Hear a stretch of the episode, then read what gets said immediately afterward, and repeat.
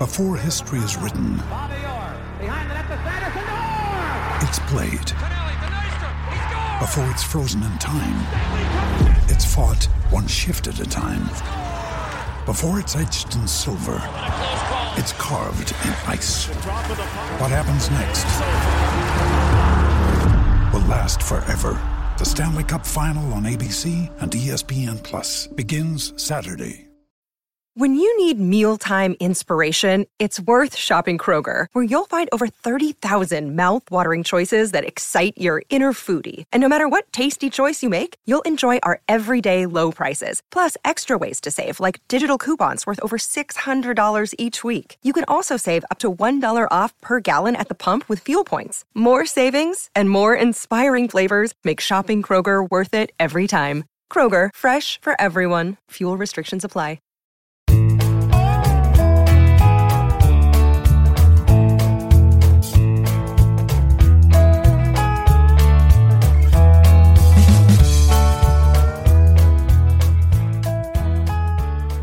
It's Thursday, March 24th, and you're tuned into the Cleveland Baseball Talk podcast. I'm Joe Noga, joined by Paul Hoynes. Hoynesy, we're two weeks away from opening day. Does it does it feel like we're two weeks away already? it, it, it, just it, it's it's upon us like uh, like the coming storm, I guess. Uh, yesterday, the Guardians uh, fell to uh, Los Angeles six to two in Glendale, uh, Shane Bieber had a, a, pretty rough first outing uh, of the spring. Yeah, uh, Shane gave up a home run to the first guy he uh, faced, uh, Gavin Lux, the uh, the prospect for the Dodgers that was mentioned heavily a couple years ago in the Lindor deal, in Lindor trade talks. he had a, a leadoff home run. Then he gave up a three-run homer in the second, and he was gone. So Shane Bieber, not a great outing. First time out this spring, one and third innings, four runs, three hits, two homers, a walk, and a strikeout. But after the game, he said he felt felt fine. He felt strong. Uh, he felt he's in a position that where he can throw a ton of pitches, but he's just taking it very, very slowly. Uh, and uh, he said he was. He, he said he didn't feel very athletic. He said he was kind of stuck in his delivery and he was kind of slow to the plate. And uh, so I think um, it sounds like in his next bullpen session before his next start, he may face some uh, live hitters, and uh, maybe that make him a little more competitive and get him more, more in the flow of this thing. Yeah, it's interesting. Uh, normally, it's not something like that in a in a in a first uh, in an early spring training start with Bieber. It's not necessarily something mechanical for him. It's sometimes it's just uh, you know a, I'm, I'm throwing uh, uh, change ups or I'm working on a slider or a curve, and, and, and maybe that's why it leads to the results that you see. But he could still come out of a, a start like that and and have positives to take away. This one, he comes out and he says he's got something to work on. His there were there was something mechanically that wasn't there, and he's he's got to work on it in his next session. Normally, after the first spring training start, you think, okay, well, that's not a big deal. He's got two or three more spring training starts to go and he can he can work on something like that. Uh, there's 14 days until opening day. Uh, is is Bieber in danger of not being the uh, the opening day starter for Cleveland? Well, I think yeah, I would not. It, it could happen, Joe. Um, you know, um, Carl Carl Willis was and Francona have been talking about. You know, maybe they're, they're going to have to open with the rot- rotation, not you know traditionally as, as it would unfold. You know, maybe it'll just be whoever day falls on April 7th, he's the guy that's going to start there. And uh, you go from there because, you know, uh, Terry Francona was talking yesterday. Usually, you know, pitchers are built up to uh, 80 to 100 pitches by the start of uh, the regular season. Now they're only going to be at 65. And, uh, you know, that's that's their goal. You know, ideally, the, each pitcher would, each starter would be at 65 pitches when the season starts. And, uh, so, you know, I think you're going to be really cautious and see, you know, who might be the who might be really really the most fit and most uh, you know prepared for that start, that opening day start. Yeah, if you think about it, uh, you know, 15 days from uh, yesterday w- would be opening day. However, uh, you know that does that give Bieber enough, enough chance to, uh, enough chances to make two starts before uh, that that opening day start. That that's the you know the, the real possibility there is that it maybe he gets delayed by a day or two. Who knows? Uh, there's there's not a lot uh, else to, to, talk about other than uh, from that game, other than Eli Morgan going two scoreless uh, and and good outings from the relievers, uh, Clase and Gose.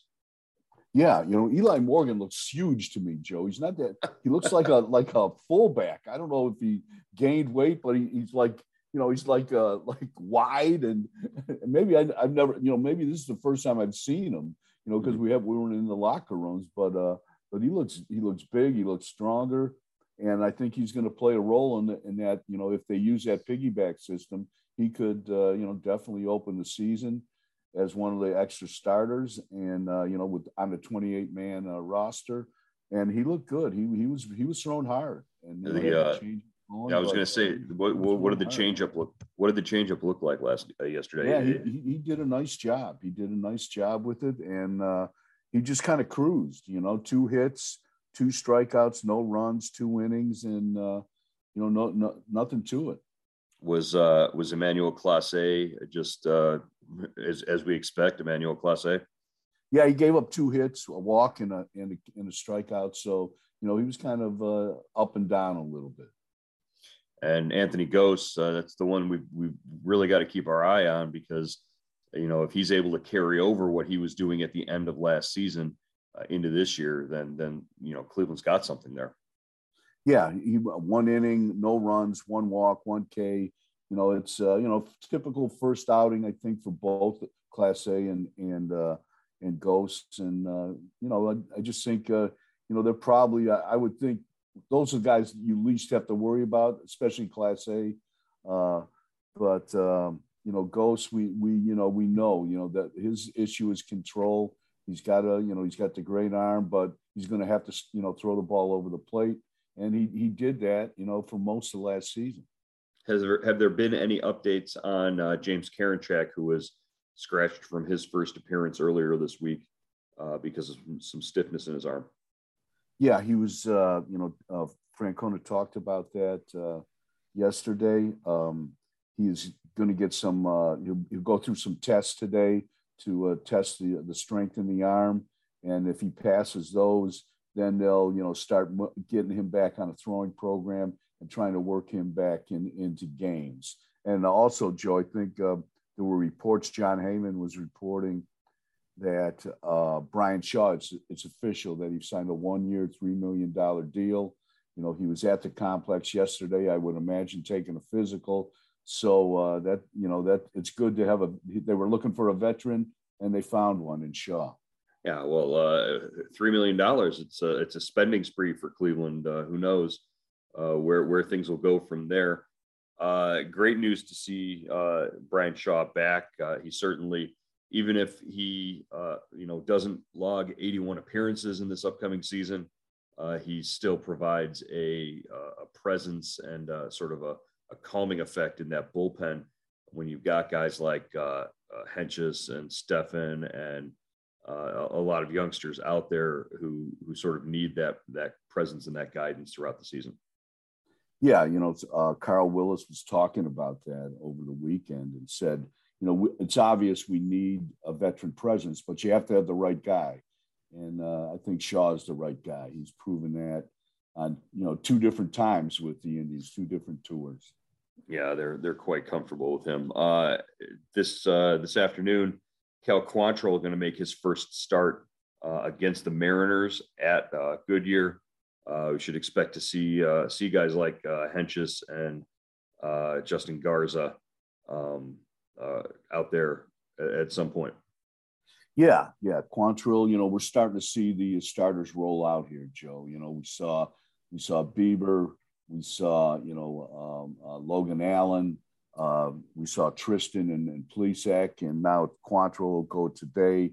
Uh, Aaron Civale will go Friday, and that'll complete uh, really the first turn through the rotation. And uh, you know, we'll see how it goes. You know, Quantrill is uh, you know just settled his arbitration case, just like Bieber, and I'm sure you know that's that's a weight off his mind, and he'll be ready to pitch today. Yeah, and and he looked like he was uh, you know ready to go. The last time we talked to him, he was looked like he was ready to run through the wall and, and start pitching uh, that day. Uh, it's it's just uh, it, it's even more reassuring the way that Triston and uh, Cal Quantrill sort of finished up last season to add them to that rotation now, knowing what you you already have with Civale and Plesac and Bieber. Uh, if those guys are able to come back and and be anything like they were uh, in the in, in July, August, September, um, you know, it's it's it's a good sign for this uh, this Guardians club. Yeah, and I think they can. You know, you know they feel like they belong now. You know, uh, was really trying to win a job last year. Came into camp and really kind of, you know, got behind. You know, really, really didn't didn't help himself. He was struggling, maybe putting a little too much pressure on himself.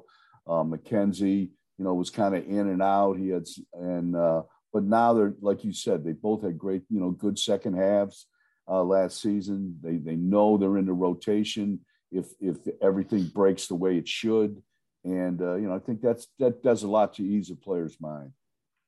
All right. Well, last night we were uh, at the Greater Cleveland Sports Awards. Uh, it was uh, a little bit uh, Guardians baseball centric there for for some of the awards. Jose Ramirez was up for Professional Athlete of the Year. The award eventually went to Myles Garrett uh, for his performance over the past uh, Brown season. But uh, Jose Ramirez, uh, obviously very deserving of the consideration as the, the one of the top pro athletes in Cleveland. Uh, again, uh, finished what sixth in the MVP voting. Was by far and away the the best player on on the Guardians roster last season. Uh, and and he's done it consistently for a long time. I think eventually Jose is going to win one of those uh, uh, uh, Pro Athlete of the Year awards at the at the Sports Awards. Uh, and then there was an opportunity to to sort of reflect and look back at uh, some Indians history as well as CC Sabathia was honored with the Lifetime Achievement Award. his teammates Jensen Lewis and Kenny Lofton presented him for the award. There was a, a nice video that featured uh, Tom Hamilton and uh, former teammates like Ellis Burks uh, talking about Sabathia and not just the player that he was uh, for eight seasons here in Cleveland, but also the the philanthropy and the charity work that he's done uh, since that uh, 2007 2008 season um, when he started his Pitch In Foundation. and he always worked with the Boys and Girls Clubs of Northeast Ohio. Just seeing CC at the at the event at Rocket Mortgage Field House was was great just because he looks like a completely different person. Yeah, CC, you know, this is the CC they wanted to they wanted to see on the mound. I think the Indians most of the time, but not the uh, but you know, I think you know pitchers. I think uh, sometimes when they get you know, CC looks great. Is what I'm trying to say. He's lost a lot of weight. He looks you know he looks like a movie star for gosh sakes. And um, you know when he pitched for the Indians, you know, I remember Charlie Manuel saying, I'm not sure what his playing weight is, his ideal playing weight is, but I'm pretty sure it's not 290 to 300 pounds. And but that's what CC pitched at. And mm-hmm. you know, I think that's that's where he was most effective. Obviously, he had a great career. You know, kind of maybe a borderline Hall of Famer, maybe a Hall of Famer, and uh, Cy Young winner. And when you know pitchers lose too much weight, they kind of you know they, they can go in an opposite direction. So you know, CC timed his uh, transformation very well. Well, what he hasn't lost is the uh, is the giant smile on his face. He, he just sort of uh, lit up the room, and, and everybody who came in to contact with him last night, who was in his sphere, sort of, uh, you know, snapping pictures. He was telling stories. Uh, he was asked about, you know, if if the the CC who was was taken in the draft and and you know came to Cleveland as a 17 year old and introduced and and sort of walked around, uh, you know, put through his paces that that day after the, the draft, uh, would believe that he'd be back, you know, 20 some years later, uh, you know, receiving a lifetime achievement award in Cleveland. And he said, no, man, that, that, that 17 year old kid got put on a plane to Burlington, North Carolina and, and cried, his, and cried himself to sleep that night because he didn't believe that, that he sort of belonged. And I think that that's a, a, a great story just to, to sort of indicate you, you never know uh, how things are going to shake out, but but CC has has he's he's done all the right things when it comes to um, you know, what he means to the community and what he continues to mean here in Cleveland and what he continues to want to try and do with his life beyond baseball. Yeah, just uh, you know, he's really be he's like an ambassador for the game and uh, just a good guy.